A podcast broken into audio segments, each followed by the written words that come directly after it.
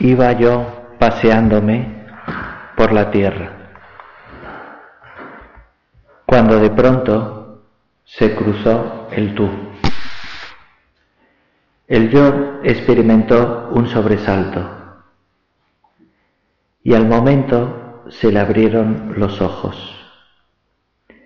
Se despertó su inteligencia, rompió a hablar y dijo, ¡Wow! Entonces comenzó a amar y supo que el corazón del yotu en nosotros era sostenido por Dios. Oyó en su interior una voz del cielo que le decía, sal de ti mismo, sal de ti mismo. Todo ocurrió en un instante. Muchas personas se mueren sin haber vivido. Mucha gente deja este mundo sin haber oído nunca esa voz. Sal de ti mismo, sal de ti mismo. Y lo que es peor, muchas personas se mueren sin haber pronunciado jamás ese wow, porque jamás han amado de veras.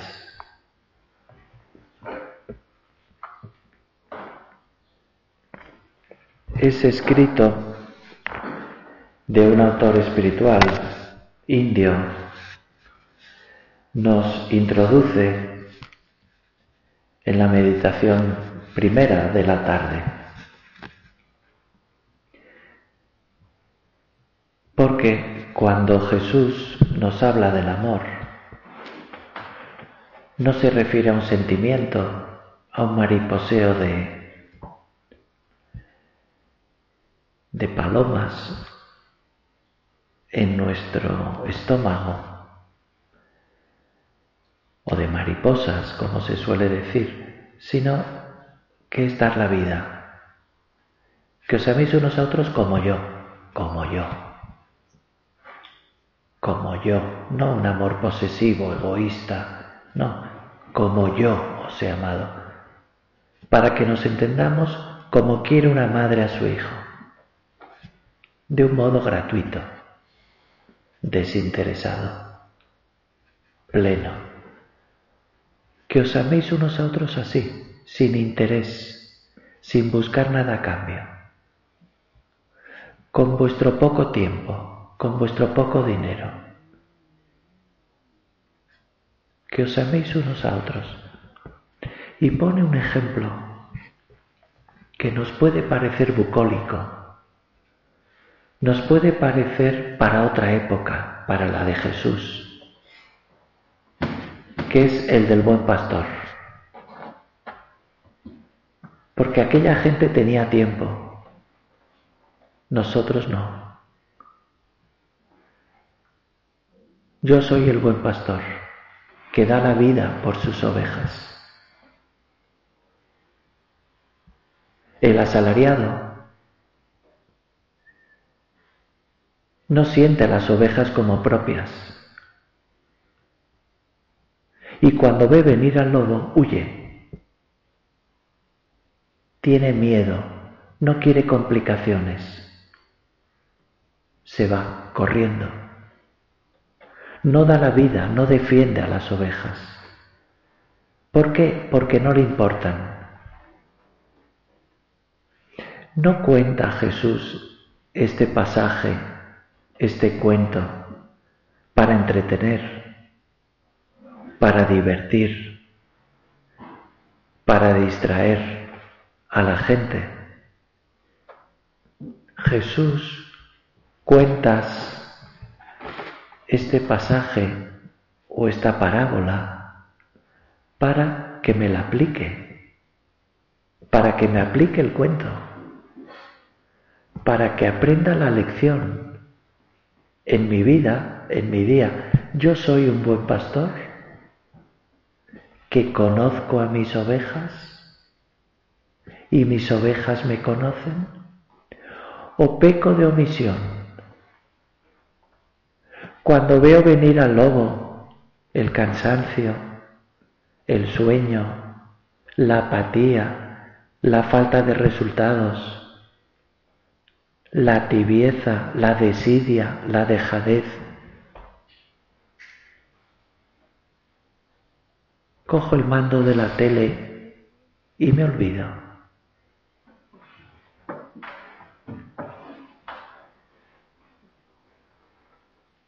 ¿Cómo me confieso? ¿Qué importancia doy a los pecados de omisión?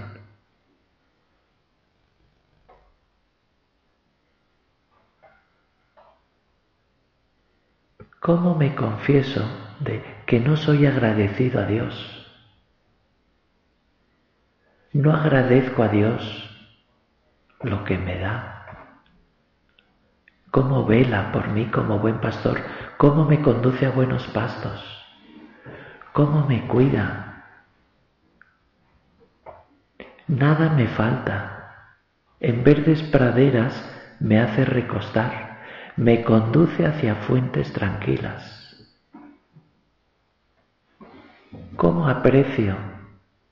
¿Cómo valoro eso en mi día a día?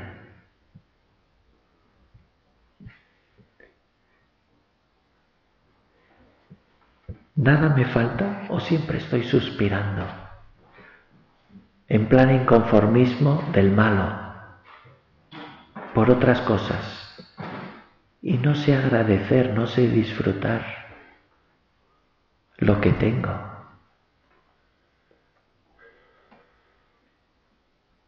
El asalariado, yo soy un asalariado con ese rebaño que me ha correspondido, con esas ovejas que he de cuidar.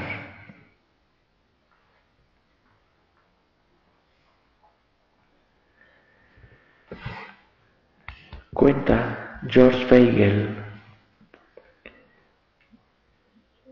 quizá el mayor apologeta de Estados Unidos, porque publica muchos libros.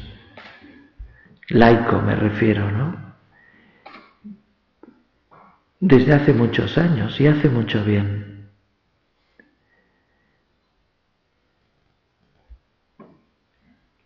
El coraje de ser católico es uno de ellos y cuenta cómo en la universidad un compañero polaco le invitó a una romería en mayo y le dijo, es que no sé lo que es eso. Y el compañero le explicó en qué consistía. Y le dijo que no, mira, es que nunca he hecho. Y te lo agradezco, pero no. Y cambiaron de tema. Y al cabo de dos meses o tres le volvió a invitar. Y él le respondió, no, ya te dije que no he hecho nunca eso y que no, no, que muchas gracias por haber pensado en mí, pero no, no, pero es que yo me expresé mal, quizá. No soy yo el que te invita a que vengas, es la Virgen. Es la Virgen que te invita a que vengas. Es que no puedes decir que no. Y a él le rompió el saque. La respuesta que no era un amigo, era compañero, pero se conocían de hacía años, se trataban más o menos. Y aquello le dejó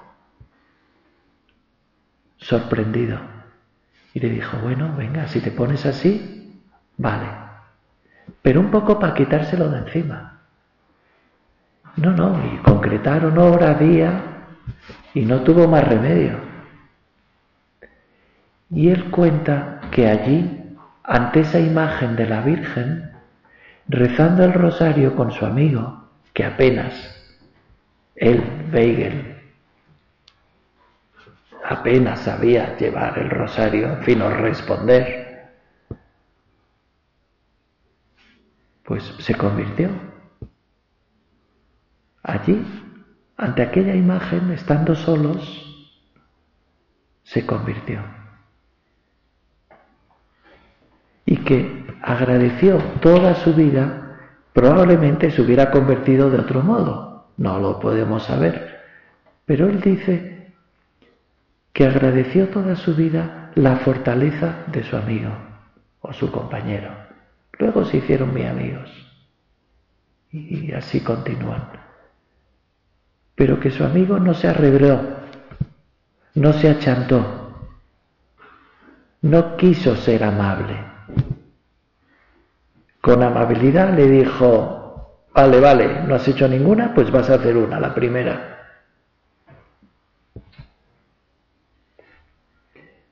Y dice, y aprendí la lección, me lo apliqué a mí para tratar así, con cariño, con delicadeza, con mano izquierda, pero con fortaleza, con convicción, que es lo mejor para ellos, respetando su libertad, pero no tanto, tanto, tanto como para no,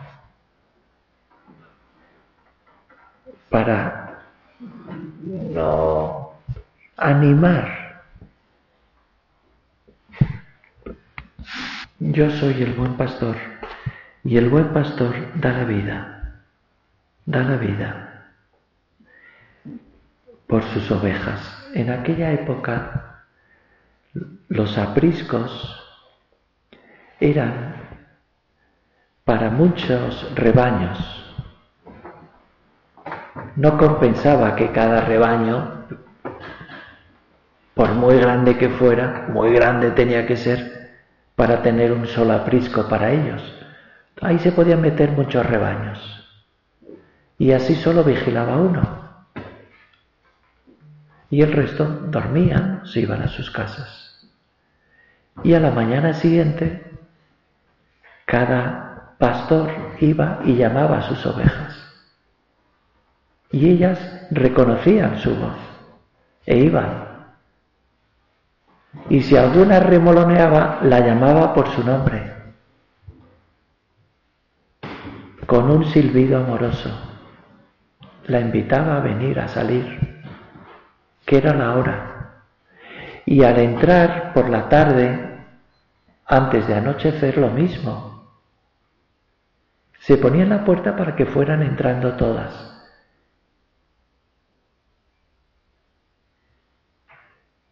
Yo soy el buen pastor que conoce a sus ovejas y sus ovejas le conocen a él, que la llama por su nombre.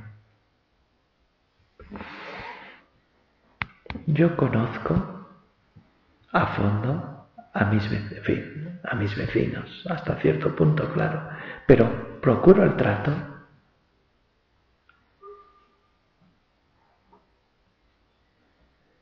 Ayer estuve en el garaje de Viveros, pues donde tengo el coche hay un vecino que ayer estaba, le estaban poniendo para cargar el coche, un coche eléctrico. Y, y bueno, como no cabía mi coche, pues hablamos un rato, ¿no? Porque teníamos que esperar que el operario acabara. Faltaba poco. Y entonces hablamos me contó que había dado clase en, en Chabec hace años, estaba casado, tiene dos hijas. Yo conocía a las niñas pequeñajas y a él habíamos bromeado a veces, pero nunca habíamos hablado así. Que echa mucho de menos la formación que fue por la Alameda, cuando era estudiante, ahora está de subdirector del la escuela de industriales en el poli. ¿Y qué echa de menos? Y le digo, pues chico, ahora vives en el mismo edificio, o sea que lo tienes muy fácil. Pues en septiembre le aseguro, me comprometo a que empiezo. En septiembre. No, hombre, ya, estamos en mayo, junio, ya. No, no, no, que tengo de verdad mucho lío. Pero en septiembre empiezo. Todo gracias a, un cargador de electricidad para el coche.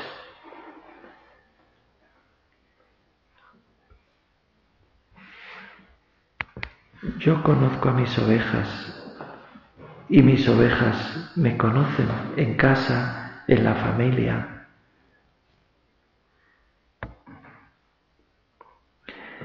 En el Museo del Louvre de París hay una imagen de finales del siglo III del buen pastor que está cargando sobre sus hombros una oveja joven. Es una imagen que enamoró a la gente de aquellos primeros siglos. Es una imagen de Jesús, el buen pastor, que vela, que custodia, que protege, que alimenta a sus ovejas.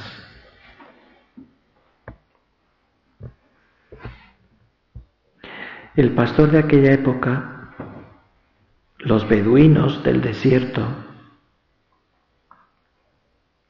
nómadas muchas veces. La relación entre el pastor y el rebaño no era sólo de tipo económico, basado solo en intereses.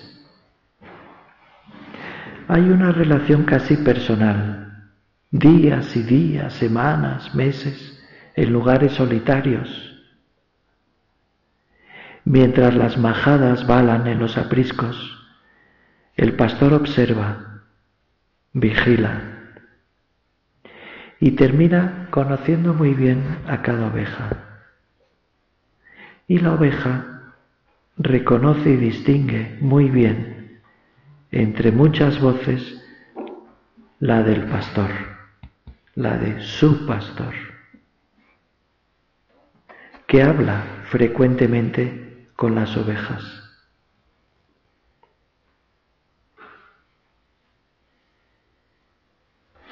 Yo doy mi vida por las ovejas. El asalariado que no es pastor ni dueño de las ovejas ve venir al lobo, abandona las ovejas y huye. Y el lobo hace estrago y las dispersa y es que a un asalariado no le importa. Señor, que no me conforme con cinco amigos, años y años y años, que está muy bien, pero hay que ampliar eso, el panorama, el horizonte. Hay que mirar más. Mundos, periferias, ámbitos, circuitos. Hay que conocer más gente, porque si no el cristianismo se reduce a un gueto pequeño.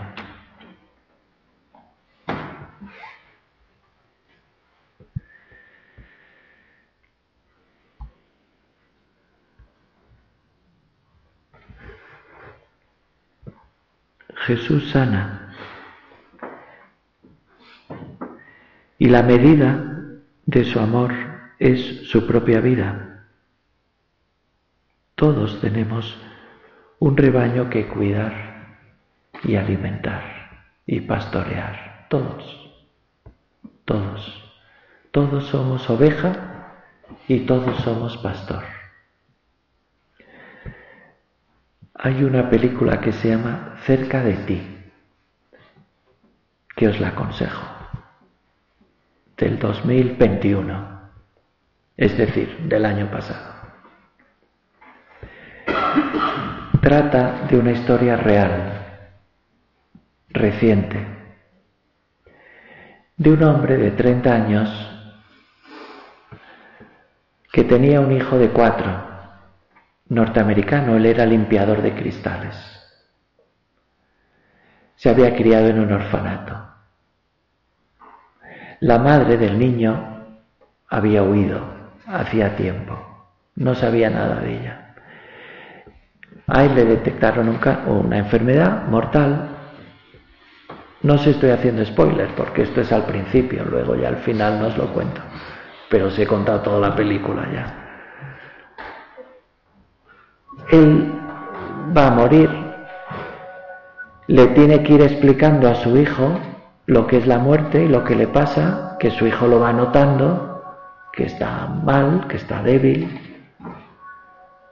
ya no puede trabajar. Y tiene que escoger a una familia de los que le presenta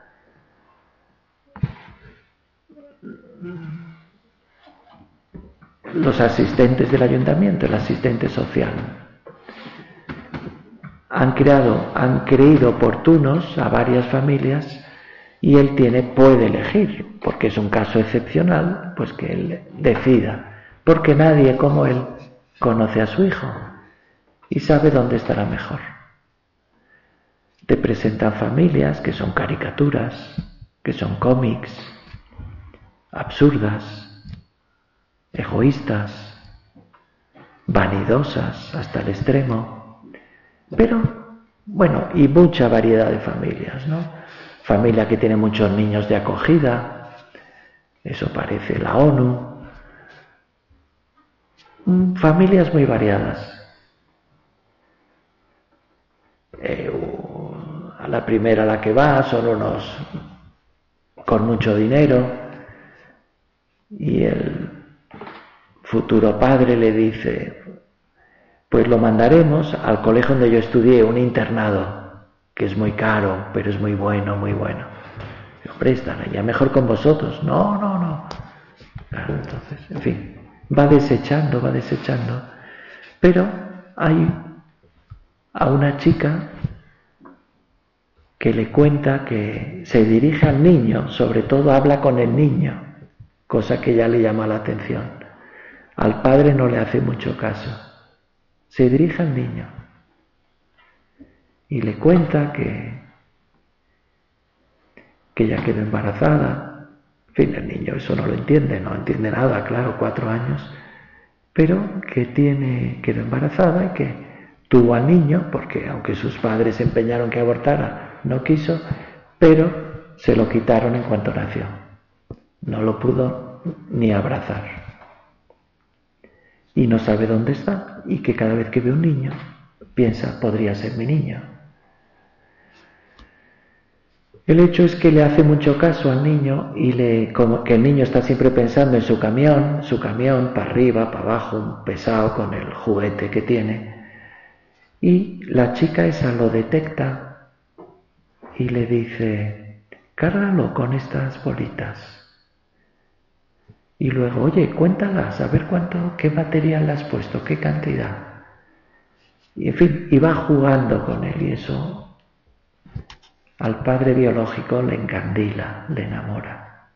Porque es una mujer que no va a pantallar, no va a impresionar al padre para que la elija ella, sino que va desde el primer momento a jugar con el niño, a ganárselo al niño. Y el niño no se quiere ir de la casa, de hecho, y en las otras estaba deseando. O sea, es el bien de la otra persona, de esa oveja, aunque no le llamemos así, de ese alma, lo que me interesa, lo que me preocupa. Es la buena noticia, el sentido de la existencia, captar el amor que Dios le tiene, eso es lo que me interesa. Me interesa su propia vida. Oye, que no voy a poder ir a eso. Bueno, no te preocupes, pues más adelante. Pero lo entiendo, no me pongo intransigente. Ya habrá más tiempo después o ya habrá otra oportunidad.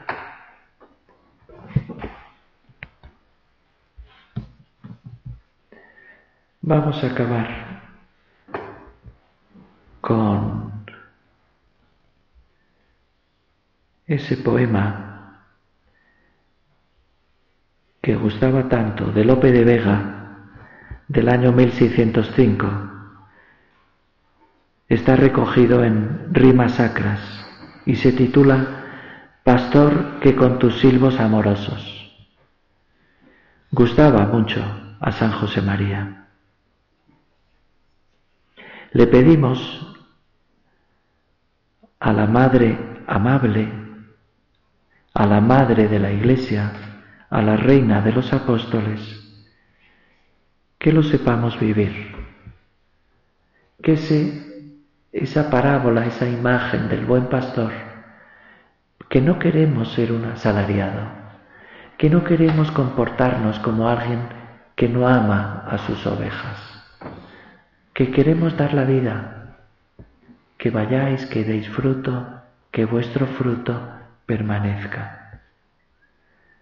Pastor, que con tus silbos amorosos me despertaste del profundo sueño. Tú que hiciste callado de ese leño, en que tiendes los brazos poderosos. Vuelve los ojos a mi fe piadosos, pues te confieso por mi amor y dueño, y la palabra de seguirte empeño, tus dulces silbos y tus pies hermosos. Oye, pastor, pues por amores mueres, no te espante el rigor de mis pecados, pues tan amigo de rendidos eres. Espera pues y escucha mis cuidados. Pero, ¿cómo te digo que me esperes si estás para esperar los pies clavados?